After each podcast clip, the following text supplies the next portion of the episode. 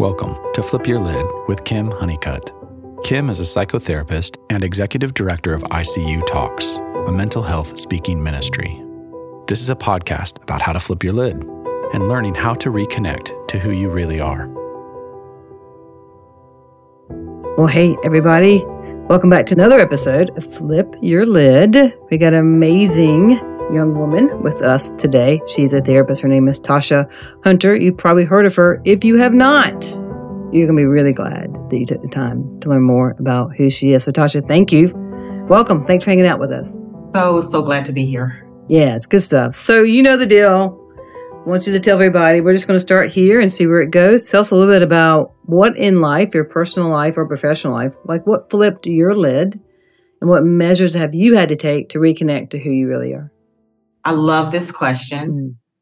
Mm. And you. What flipped my lid, maybe, I guess it's been maybe fifteen years ago, was mm. uh, the realization that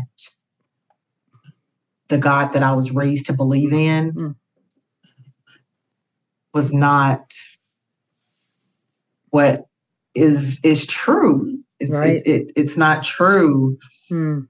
And so all of my fears and doubts about myself and lack of acceptance, lack yeah. of self-love were based in believing in a God that would disapprove of me for a number of reasons. Yeah, yeah. Whew, and like, I knew that that couldn't be a loving God. Right, right.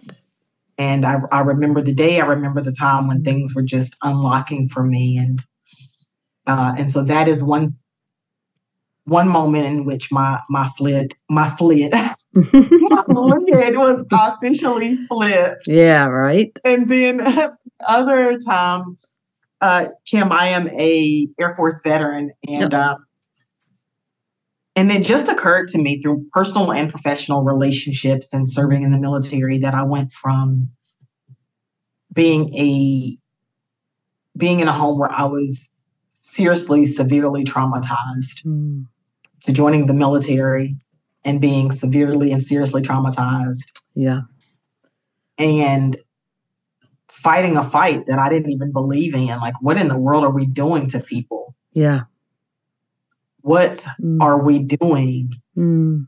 in this prioriz- prioritization of the U S over the world and over people that matter to and that want to live a peaceful life too, mm-hmm. and that want to have fam- family and community mm-hmm. too. What am I doing? And I just started to think about who and what is really being served. Yes, so good, so good. And wanting a life in which my personal and pri- private life, my personal and professional life aligned with my values. Yeah. And so I just started to really, between religion and, and the military industrial complex, really figure out who am I and how can I lead, live a life that is ethically or morally or one, one that has true integrity, if right. that makes any sense. Yes. Yeah. Yeah. Yeah. So let's just like, you just get left enough meat. I mean, there's so much on that. We, you and I could hang it for five hours, and we might, knowing us. Yeah. We might do that. So, but thank you for that because, you know, honestly, we don't even have permission to f- have free speech about what you just said. Like, it takes courage to say what you just said, that you are a veteran, and I truly mean it. I'm so grateful for your service, but I also hear you, like, who who are we serving? Who are we serving? Yeah. And in, in, in the Christianity. Interests are we serving? Right. And the Christianity coming in to this and knowing a lot of us have traumatized childhoods and then people go into military, similar trauma, but also people go into churches and it's a similar type of trauma and emotional regression that's happening there. Yes. And, and trauma on top of trauma on top yes, of trauma. Absolutely. Whew. And both roads led me to living a life in which I was living and existing for other people. Yes. So without but, really figuring out who am I? Yeah. And yeah. the God that I do believe in, why did why did mm-hmm. she create me? Yeah. What am I here for? Sure. Yeah. And yeah. And, and just to sit with that and, and, and honoring the divine femininity, you're right, honoring you know, that we serve a God bigger than than gender, but not been allowed to think that, that we serve a God beyond race, beyond gender, and that even saying that, people don't know how to interact with that one pronoun you just used. Yes. So how, tell me how you, because you know you talked about going to trauma response of fawning, which is also very much a coping mechanism slash addiction that is encouraged in military, encouraged in families, and encouraged in church. So how, what put the spotlight on that? How did you start realizing like, oh, this is not just a way of life. This is a, a lack of self. How, how did, how did you get there? Um, well, two things. In the military, in the Air Force, we have these, we have these core values. Mm-hmm. Two of them are service before self mm. and integrity in all that you do. Right. But the more that they spoke about integrity, and we would have to recite our core values all the time, um, I kept seeing proof of a lack of integrity. Mm-hmm. Mm-hmm. And so it felt like mm, just something that you create and Um, and and maybe an ideology or something, but it wasn't real. Yeah, wasn't real. Yeah, um, because of sexual assaults, mm-hmm. because of mm. leadership that is transphobic, homophobic, and yeah. racist. Right, right. Because we are carrying out missions and literally decimating whole countries, communities, yeah. taking, breaking up of families, stealing of resources to support mm. us. Mm. And I don't see the integrity in taking what does not belong to us mm. so that we can survive. Mm. And if I can't survive off of my own, I definitely don't want to steal it from another person. Yeah. And if we look at history, white supremacy culture has always committed violence against others in order to remain on top. Right. So I had to ask myself, what am I supporting? Mm. And I'm going to pause here because I actually don't even know if I'm answering the question. Oh, you're doing great. Please just keep going. You're doing, you're doing beautifully. And so It, little bit by little bit, I just started chipping away and saying, whoa, am I a conscientious objector? Yeah. W- w- what am I? Because I don't support this. And when I would talk to people who um, were in the countries in which I was deployed, mm-hmm. when I would talk to the people that live there, yeah, or they would talk to me, or we, you know, have these conversations, and they mm-hmm. said, we don't hate America. I remember somebody saying, we don't hate America.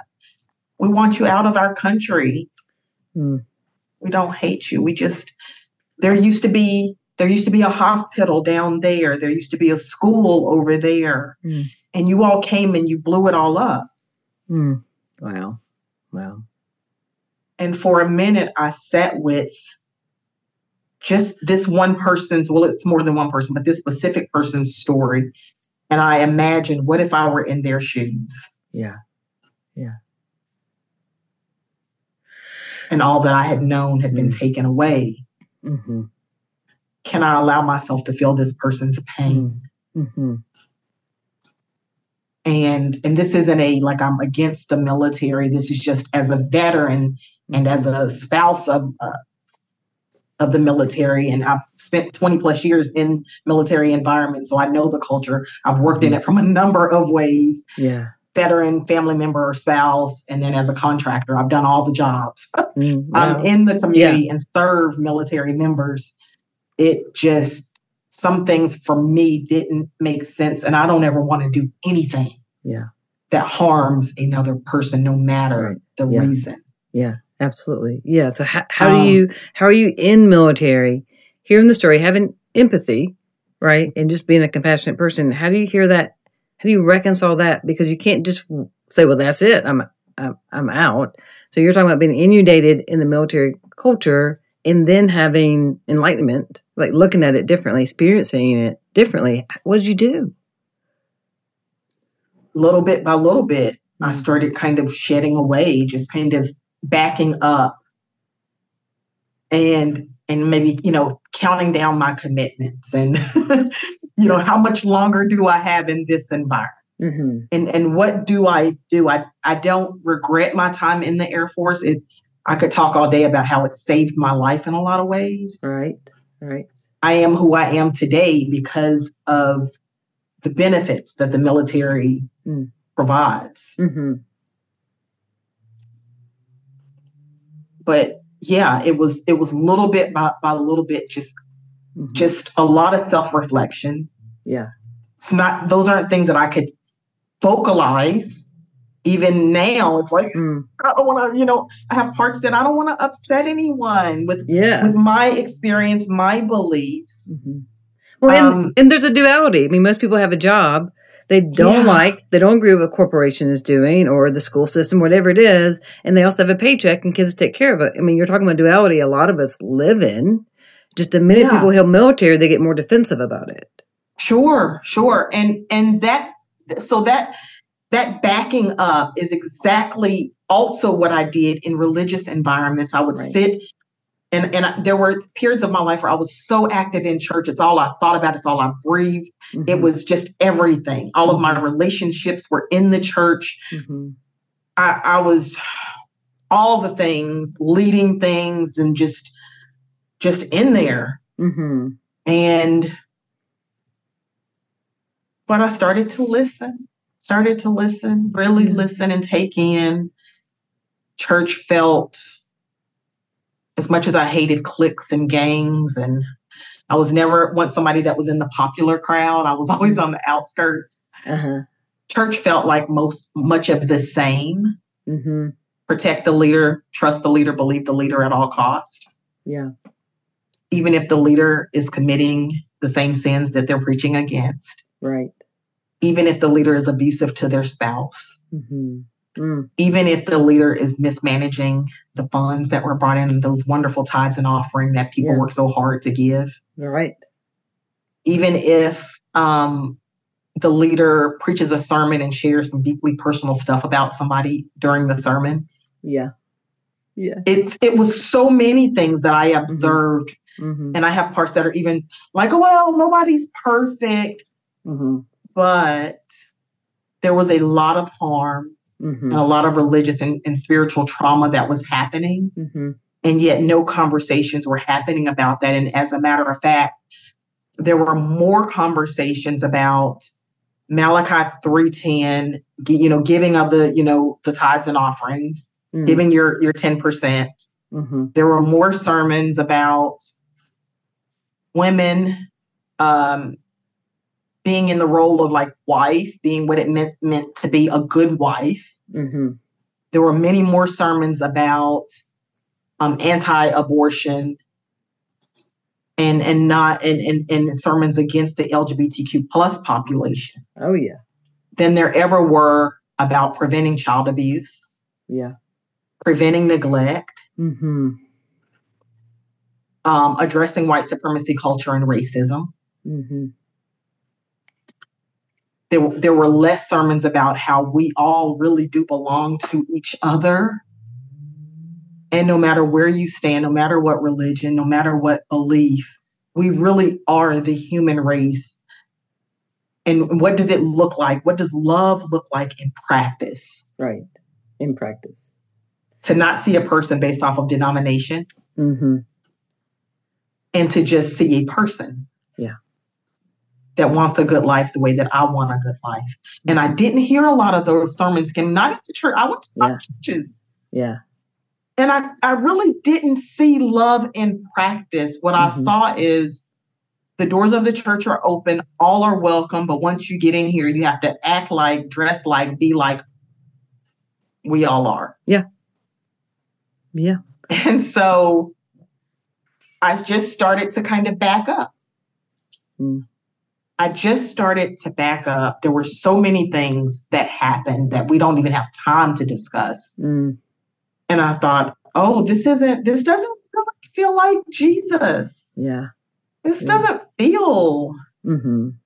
like love. Yeah. Not well, real love. Yeah. Your your wording is so good about practicing love. And, and you're also doing a comparison that I don't hear a lot about, which is military versus church, or military alongside church, and the similarities, right, um, in that. And so I just want to put this out there, because you talked about part of military is service before self.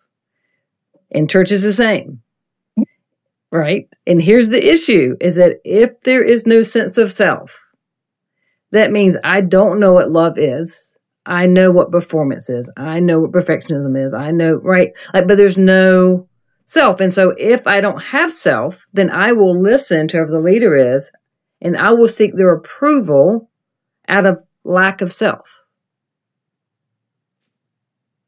And and if you're a, a traumatized person, or a person that has experienced childhood neglect, childhood trauma of any kind, mental, emotional, sexual, physical, mm-hmm. um, abandonment, mm-hmm. then you go in the military, where they say, you don't matter. The mission, it's all about the mission first. Yeah. And not only mission first, but the, the interest of the United States government comes mm-hmm. first. Mm-hmm. Not your family. Yeah. Not yourself. Right. The mission and and and and interest or or you know priorities of the United States government. So then you exist and you serve the military with all that you, you have, with your whole heart. And you do all the things, and you work the long mm. hours, and you go where they tell you to go, because that's what you have to do by contract. Right.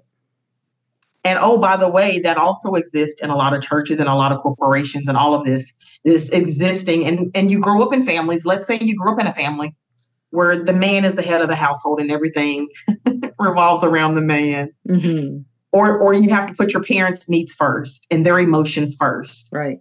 Or you grow up in a home where you have to protect your siblings because of harm, mm-hmm. alcoholism, sexual abuse, or any domestic violence. And, you know, and, and you're the protector. At what point do you learn to love and protect yourself? Because nobody's teaching about that. No, you don't. I certainly didn't learn to protect and love myself. Right. I learned to keep things quiet. You know, family mm-hmm. said, oh, Um, this is still, you know, your, your parent, you got to forgive them. You got to yeah. let it go. Oh, in church, when somebody, you got to forgive, you got to let it, oh, turn the other cheek so they can slap the other cheek. Right. Right. You gotta, you gotta be okay with being slapped. Mm-hmm. And, and, and of course, you know, and all these different things. So I learned that that was in fact not love. Yeah. In any of those situations, there was no self. Mm-hmm. And it's been a long road of me coming back home to me. Yeah, that's good. What does it mean to prioritize my own needs? Mm-hmm. Mm-hmm. What does it mean to have agency and autonomy? Mm-hmm.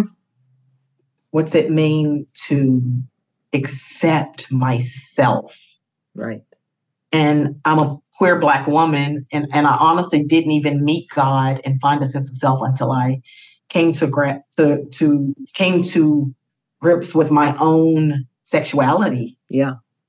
And said, so, whoa, you know, that's when I really found self-love and, and mm-hmm. found all the things, mm-hmm. freedom. Mm-hmm. When I could acknowledge my own sexuality, my own identity, apart yeah. from what other people want me to be or expect yeah. me to be. Yeah. Yeah, absolutely. And so in this, it's just, I just don't think we can talk about it enough, that you're, you know, a baby's born, and they don't think, oh, mom and dad or grandparents are having a bad day, I won't cry. Right? They just show their need, and they get their need hopefully satiated. But the older we get, the more we learn that we get taught that that need is selfish. Any emotional need is, is a sign of weakness, that it's you not loving God, it's you being self-centered, being narcissistic. Like all the things get so embedded in us that on our adult journey and find out, like, oh no, without a sense of self, I'm a, I will be abused because I'm abusing myself. I will gravitate towards a person who will continue that that abuse, right? So you're like coming out of all this. Tell me a little bit about like what behavior is there? What what trauma responses are you seeing that's giving an indication that like, oh, this is this is not who I really am. This is who this is the conditioned self. This is who they told me to be. Like, like did you realize all of it at once? Was it titration process, like very slowly dripping in of realizing what was actually happening to you? Yeah, it was definitely a titration process. I noticed that in in church, they used to have these, I don't know if they still have them, but these like what they call life groups. Mm. And and I'd go and we were supposed to be like studying the Bible and all, just spending time together, this connection time. And it was, it was, it was bull crap. And, and, uh, I love it. I love it. Speak it, speak truth. And I noticed that I was always like the odd man out. Mm. Like I would never really, I, I always had parts that were like, don't, don't say anything. Don't, don't question mm. anything. Don't, mm-hmm. Because I'm like, I read the Bible too. Like, yeah, like I'm, are we reading? Mm.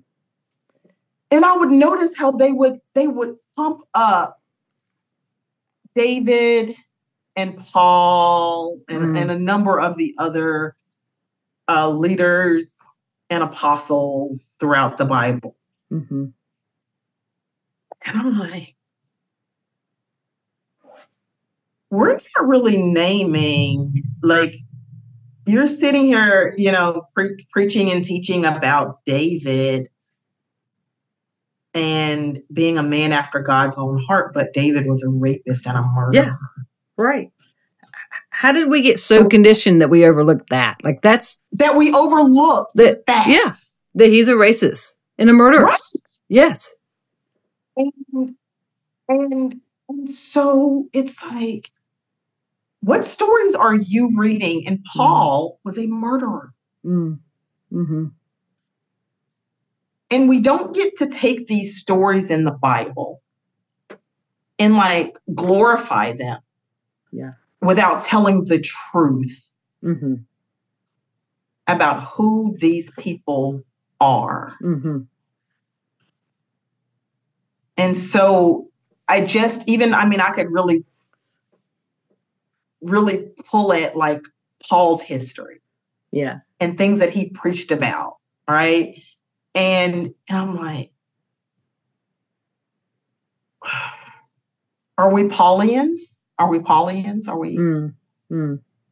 Because a lot of things, a lot of the letters that he wrote would cancel most of us out. Right. Right. We would not exist. Mm. Mm-hmm. Even as Christians, right? We would not exist. And I always thought that I had a passion for ministry. I do believe that in a lot of ways I am ministering, but but I had this, I wanted to be a speaker and a minister and, mm-hmm. and do these things. But according to Paul, uh-huh. I couldn't. Right. And and so this this titration, you know, this mm-hmm. it was just little bit by little bit by saying, I've read the whole Bible. And I felt like I knew what was in there. And it just started to feel so uncomfortable that I had to remove myself. Mm-hmm.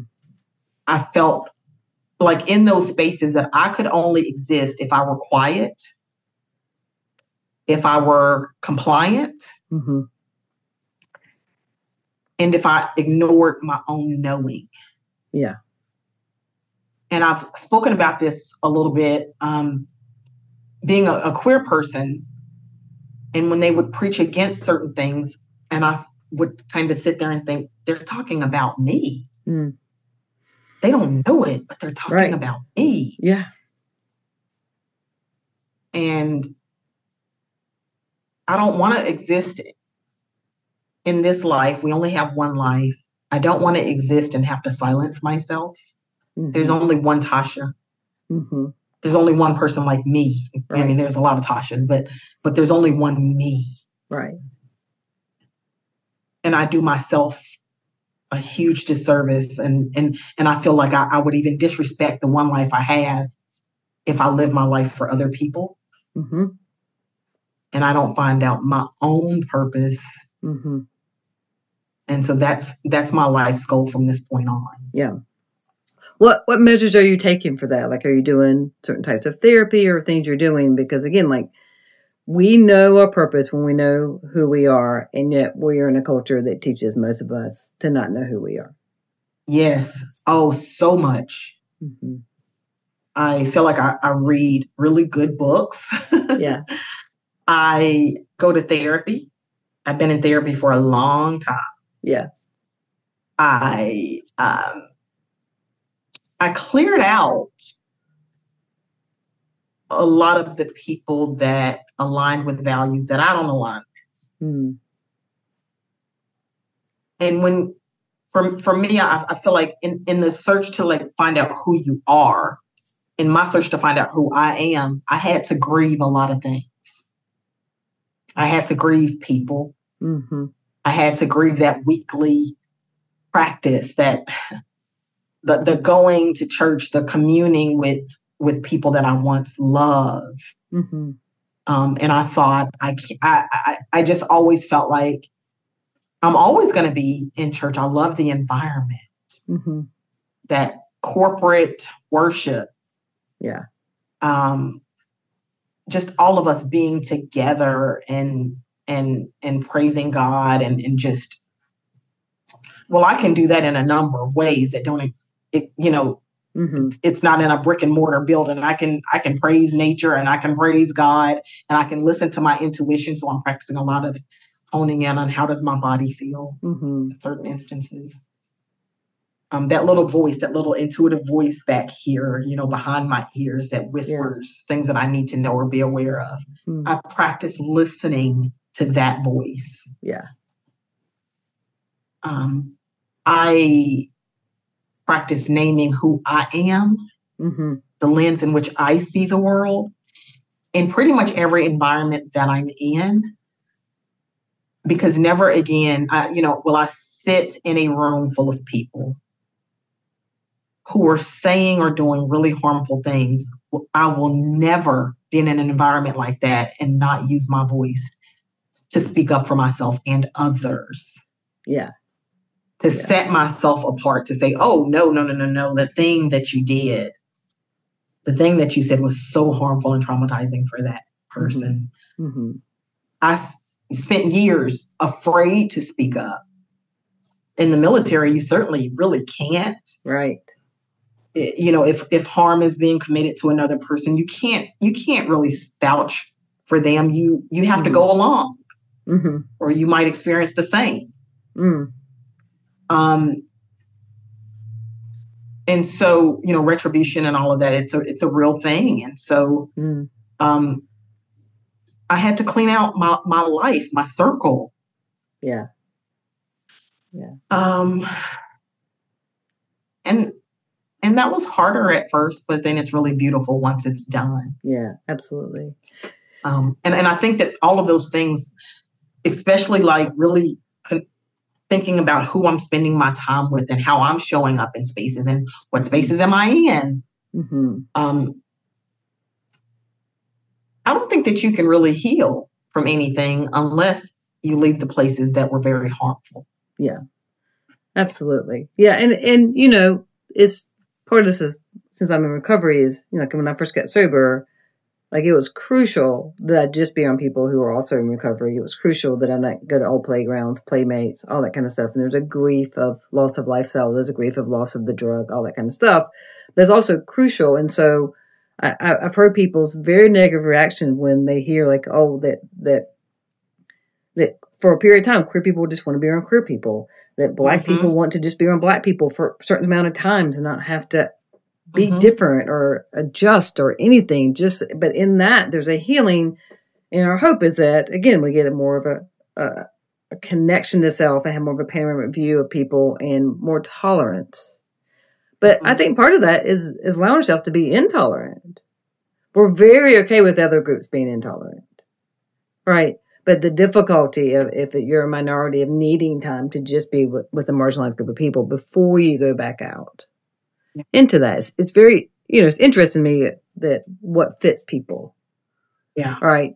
And what makes it okay. But it is crucial that you have your, your own people and that you not have to be on people who you have to in any way apologize for being who you are.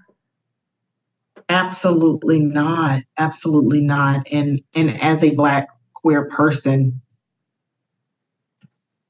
I feel like I have to, I've got to be okay knowing that there is a large percentage mm-hmm.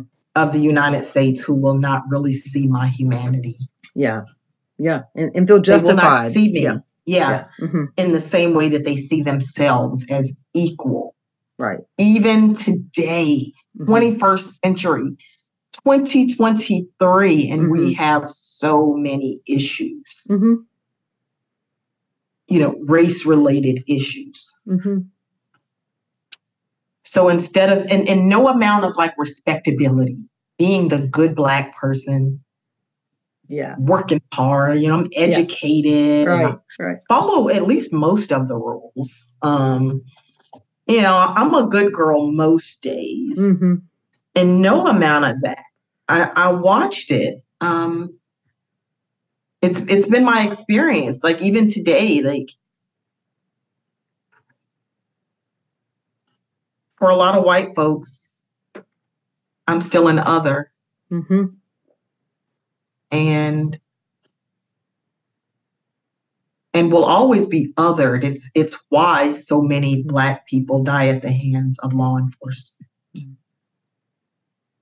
And while we, you know, we, it's, the, you know, I think that the media's made, you know, jokes and people make jokes out of all of the, the Karens or whatever. I, And I don't really like that term, but but all of the Karens that are like calling the cops or complaining or causing issues to Black and brown people, but it's really not funny. Right.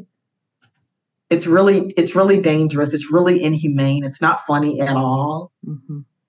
Um, and so just to, to your point, I've had to remove myself from people, places, and things. Yes.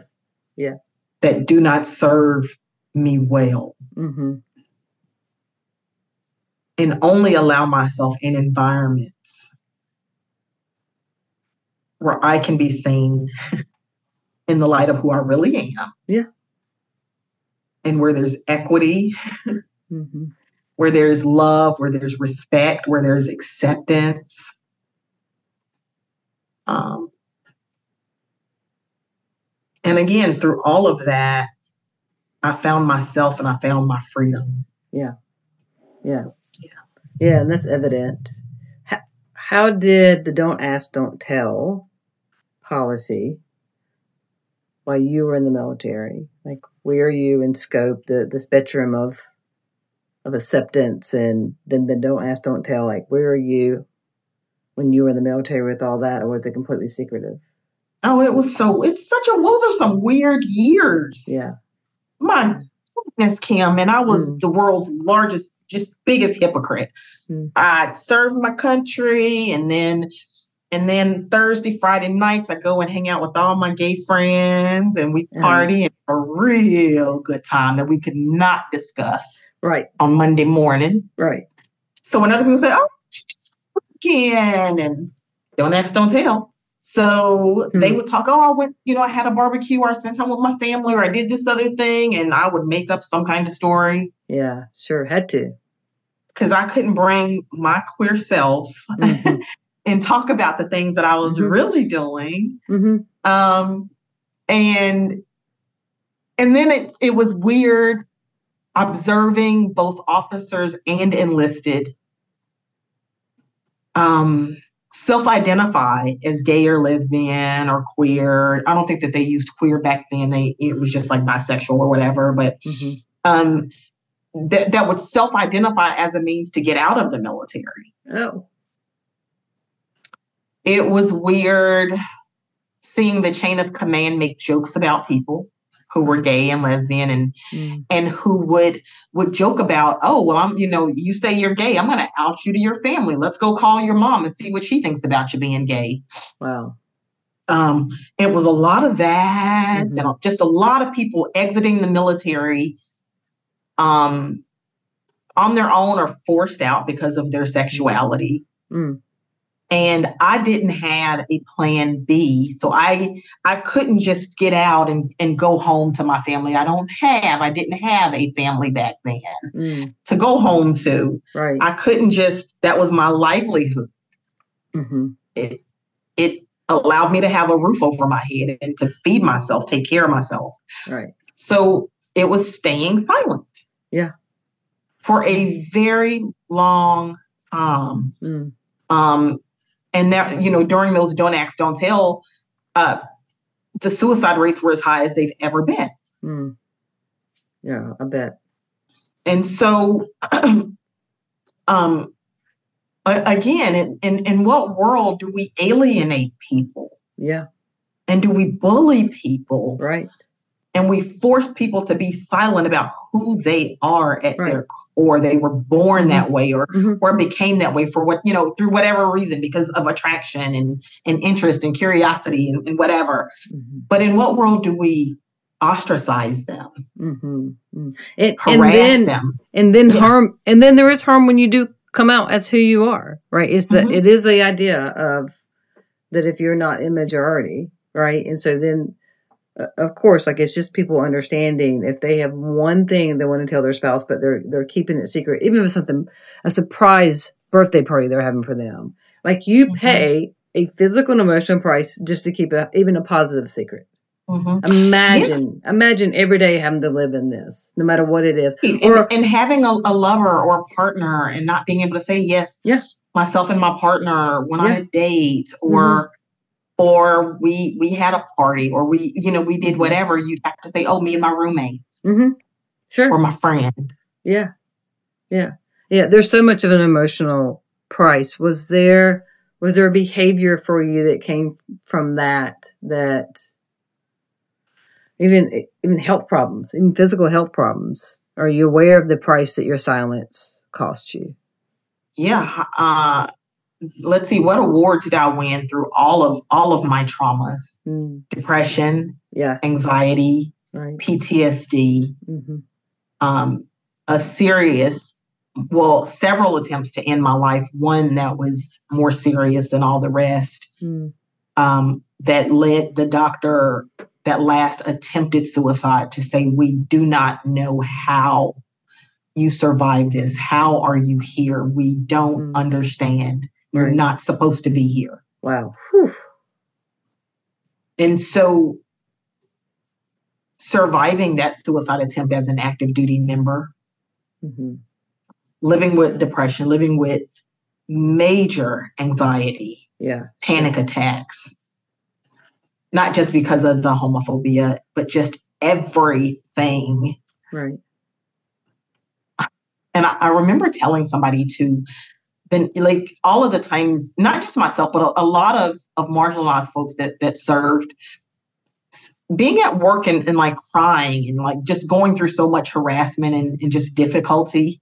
Mm-hmm. Um, I don't want any job that makes me cry. That's a good point. Yeah. I don't want any job where I am like having panic attacks before I walk into mm-hmm. work, mm-hmm. dreading being in the environment. Sure. Guarding myself, kind of just like bracing every day for, I, I hope they leave me alone today. Mm-hmm. I hope things are okay today. Mm-hmm. So, so yeah, there, there's, there's some real serious implications in being in harmful and abusive environments. Yeah. And, and Tasha, I'm just, I'm just curious, and this is painful to even think about, but were people in the military who came out or were suspected, were they more likely to be sexually assaulted, to teach them a lesson, to show them what really being a woman's supposed to mean, all the things that I've heard? What it means, you know, being being a woman, how dare you? Yeah. Or being being a man or a non-binary person, how mm. dare you? Mm-hmm. Not be cisgendered, cis hetero. Right. right. Because we live in a patriarchal society. We where we are brainwashed. We're supposed to need men. Mm. We're supposed to not exist without a man. So, so how dare you mm-hmm. not be here in the full service of a man? Yeah. And not, and not, and not exist as a cis, hetero, cisgendered man, right? If, if you right. know, if you're, let's say if you're, you know, a, a gay person, mm-hmm. how dare you? Mm-hmm. We are not, what are you doing? Yeah. So, so yeah, there's immediate ostrac- ostracization. I don't even know if that's a word. And yes, sexual, yes, mm-hmm. sexual assaults are prevalent in the military. Yeah. So there's a lot of, well, I don't, I don't think that this is the case so much now. It's, it still exists, but, but especially back then. Um, and I came in in the late nineties, early two thousands. Mm-hmm. Um, you had to mask yourself. You had to, you, you, you know, there was lots of masking so mm-hmm. that your physical body could be protected. Right. Yeah. So, mm-hmm. so yeah, so it, it, it happens a lot, and I'm sure that it still happens to, to a degree. Yeah. Yeah. It, again, the similarities between the church and military. Yeah. Yeah. Well, you're not allowed to question. And again, the idea of telling people service before self is incredibly detrimental. It's part of why so many of us sabotage today, is that the minute we let things be about connection to self, which is how God wired us. We are created and wired to be connected to self. We are. And And without that happening, we stay in sympathetic, we stay in a fight response, or we stay in dorsal vagal, it's completely shut down. Like, you really are meant to be at your best and being connected. But without being taught that, then this system, whether it's church, military, or society as a whole, this system remains the same because there's not enough self to question it. Yeah. Um, part of my healing, too, came through psychedelic. Um, assisted therapy. Okay, and, all right. Why didn't we start there? Okay, hang on, hang on. Why did well, we not? I just wanted to name. Start there. Talk about that right now, please. Tell me. I know that we have time. But, no, um, but please tell me something. I'm I'm so intrigued. Okay, okay. So what? Here, here's here's because I don't want to share everything because some you know, but but I will say that one of the questions that came through my own psychedelic journey is, um, one of the questions or, or the intentions were, who am I before my mother's birth? Mm, right. Who am I before my mother's birth? Mm-hmm. And and we can take that a little bit further. Who am I before the world told me yes. who they wanted me to be and needed me to be? Right, exactly. Okay? Yep. Yep. And so this, like, coming home to yourself and finding yourself came through asking that question over and mm-hmm. over and over. At my core, who am I? Mm-hmm. And what am, what are my interests? And what do I believe in? Mm-hmm. And where do I feel most safe? Yeah. And and in terms of love and practice, what does that mean to me? Mm-hmm. How do I practice it to myself, for myself? And then how do I give it out to the world? Right. But who am I? And yeah. that's an easy question, and that's such a complicated question. Very, all very complicated, sure. Yeah. Yeah, it's individuality versus personality. Yeah. Yeah. Uh, What's yeah. what? Can you tell us a little bit, like, what psychedelics you chose? How, like, how you were able to do that? Um, I, I think it's the future of mental health. I'm very excited about what it does for people. I am so passionate about psychedelics. I am trained in psychedelic-assisted therapy. I'm trained in ketamine, which is mm-hmm. the only legal thing here in North Carolina. Right. Um, I hope that they would follow the footsteps of Oregon and other states, um, Hawaii and some others. Um, yeah. And so I got introduced about three years ago. And, and I've had other experiences that I just can't name here on air. We can talk about it offline, though. Okay. Um, and it just, it came through being in a community of other other clinicians mm-hmm. who were already on the path and getting training, and them saying, hey, uh, why don't we meet and talk about this? And, and here's this, here's this training. Okay. You know, sign up for this. And I was mm-hmm. signing up for psychedelic. Oh, yeah. Yeah. And, and, and then, you know, being in community with others who were, who were wanting to connect back with Indigenous culture mm-hmm. Mm-hmm. and, and all of us healing deep childhood trauma. Right. Deep so, wounding. So in that Indigenous culture, are you alluding to the Peru, the Peru mud tea um, that I can't pronounce, by the way, that's why I'm not saying it. Is this like the more of a Indigenous mud tea that people are, are drinking and being allowed for four hours to to purge? Just in any of the Indigenous medicines we could, okay. uh, for for instance, psilocybin. Right, absolutely. I'd love to. I mean, um, yeah. or or San Pedro, or I mean, mm-hmm. um, th- there's so many, and so, yeah. uh, j- but being in community with people that were. I don't know, leaving out the medical model. Yes. Because we understood, and I still believe it, the medical model doesn't really exist, as far as I can tell, to make us well. That's correct. To make us better. Mm-hmm. I can't remember the last time I read an article or seen some research where, you know, are doctors, are they still healing things? Mm-hmm. Um.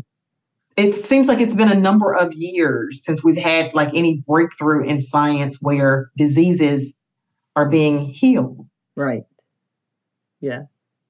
Um, so I'm not sure really what happened. Yeah. Maybe the well, pharmaceutical industry has something to do with that. It could have a little bit to do with that. And, you know, and that's one reason why I love Doctor Gabor Maté. Like, he is speaking so beautifully and clearly as an M D of like, hey, we're, you know, he's very much in the psychedelic assisted therapy. Yes. Right. And he's done so much. And because he's got the initials, and also probably because he's he's male and he's older, he's got so much experience. He's speaking so well about the trauma that doctors go through. Mm-hmm. And, you know, it, just to become doctors, but there's no yeah. training, there's no training on trauma. So they're they're already in trauma state. And so they're not even interacting with their patients about the patient's yeah. trauma. There's no training in trauma. So like when we talk about psychedelics, it's, you know, I'm thinking of psilocybin and, and right. ayahuasca. Yes. Um, yes. And, and L S D and M D M A. Mm-hmm. Like I said, there's, there's a whole long list of, of others, but, uh, and those things are, you know, should, a lot of those should be decriminalized. Yes. Cannabis should be decriminalized everywhere. Yes. Yes. I agree. Um, and, Yeah, so so so that so psychedelics was a major part of of my own healing and understanding. Yeah, that's wonderful. That's um, wonderful. And I look forward to having conversations in the future, mm-hmm. you know, mm-hmm. well, more about this. Yeah, and I would I would love that. And and so I just want to ask this for, for our listeners, because I'm I'm definitely one of those psychotherapists that are very much encouraging people to research this and, and telling them about like the Soul Church in Florida, the different places where they can, you know, experience this. But t- tell tell the our amazing audience, who's the right candidate for ketamine? Mm, the right candidate for ketamine. Um, I feel like ketamine could almost be for any person. Um, most people who have a diagnosis of P T S D mm. or have been, um, you know, on some kind of um, psychotropic medic- medications for depression, mm-hmm. for anxiety. Mm-hmm. Mm-hmm. Um, if there's, you know, any kind of a mood disorder. Yeah. I don't know if it works very well for those with like personality disorders or not. Right. Like, um, or like, um,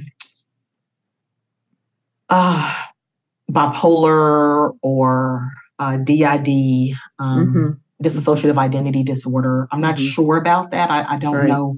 And I feel like I, I would need more information before I even speak on that. Sure. But it sounds like the majority of people that are listening, because I know our, our amazing really just inquisitive audience, like they are the, the prime candidate. If this is someplace that they feel stuck when it comes to depression and that, you know, anxiety is unprocessed trauma.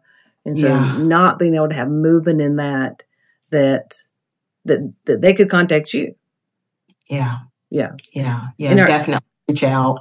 And if, and if I'm not able to assist, I can certainly provide them some resources. Right. right. Are you, are you doing, like, are you working within a ketamine clinic, or are you doing it as a sole practitioner with the ketamine? So I don't work with clinic. I don't work. So I'm, yeah. my private practice is, I'm literally just a solo therapist. Right. So right now my work is not with it, any like psychedelic assisted therapy clinic or, or anything like that. That's right. something I'm hoping to get into here within the next year or two. Yeah. Okay. Um, and so, right, especially because I live in a state where a lot of the medicines that I would want to work with are just not legal right now. Right. Um, but I do believe, you know, ketamine is, is what's legal. And, mm-hmm. um, and so moving forward, I'd love to do that work. I do also offer for clients that are getting ketamine assisted therapy and they want to still utilize services like from, from their own therapist. So if I'm their therapist, mm-hmm. they can get the treatments and we can do integration se- sessions separately. Gotcha. That's good. That's really And good. so, so that's one thing that I do provide. Mm-hmm. Yeah, no, that's great. I appreciate you being able to share about that. And, and again, like I, I've researched doing the, the training with M D M A, um, just made a decision to not do that. One, because you have to do the M D M A yourself. And I've been sober for twenty-seven years and I'm not, I'm just not willing to do that, but very much for finding the resources, finding people in the community who are, who, because it's a lot of training. It's very expensive. Anybody that's doing that training is highly dedicated to, to people getting better. Yes. Yeah. Absolutely. Yeah. Um, you know, what psychedelics does is it, it moves, it backs up our protectors. Right. Um, our firefighters. Mm-hmm. Mm-hmm. And just from my experience, it feels like we can, we can spend twenty years really processing the same trauma over and over and over. Yeah. And psychedelics can really fast track a lot fast of that track. healing. Yeah. Um, it's important for people to find, to do, do your due diligence and do a lot of reading and research on mm-hmm. the places. There's still even a lot of harm in those environments. Yeah. Yeah. Very true. Psychedelic environments. Mm-hmm. Um, and so just do a lot of research before you go. Mm-hmm. Check out the place that you're going to, if you're getting ketamine assisted therapy or psilocybin assisted therapy, mm-hmm. um, do a tour of the place, interview them, ask, ask the right. right questions, ask them, you know, in terms of safety and harm reduction and, mm-hmm. Um, how are they addressing those issues, and, yeah. um, and, and talk about boundaries and all mm-hmm. the things to make mm-hmm. sure that, that you're safe in, yeah. in, in those environments. Yeah. yeah. Sound advice. And those of you who don't necessarily know internal family systems, but vocabulary, firefighters means it's the part of you that's very impulsive. It's the first responder. It comes in and puts the fire out, so to speak. But what that means is that's the alcoholism, drug addiction.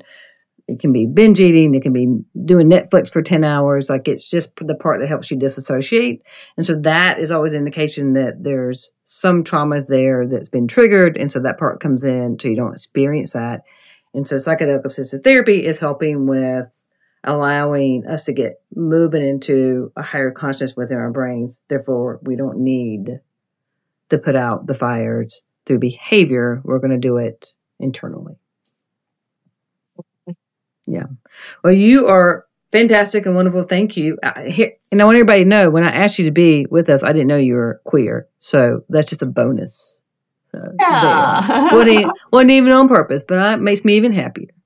Oh, so, thank you. Thank yeah. you so much. Yeah. So thank you for being part of this. Before I put you on the hot seat, come ask you a few questions on the hot seat. I always do this to people. Will you tell them real quick if they want to connect to you or watch, follow you on social media, how would they do that? Yeah, I can be reached, um, uh, or I can. They can follow me on social media at Tasha Hunter L C S W. Tasha Hunter yeah. L C S W on Instagram, and then my website is Tasha Hunter L C S W dot com. All right, great. And we'll try to have that in our show notes as well. All right, you're in the hot seat. Here we go. What is your favorite quote? Oh, man, that's a hard one. um, oh, Kim, I don't know.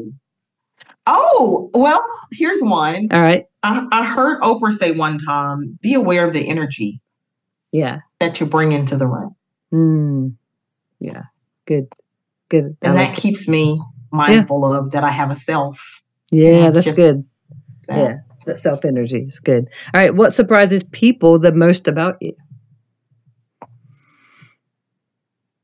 Um, people know that that that know me know that I absolutely love and can't live without music. Mm. They're very surprised. Yeah.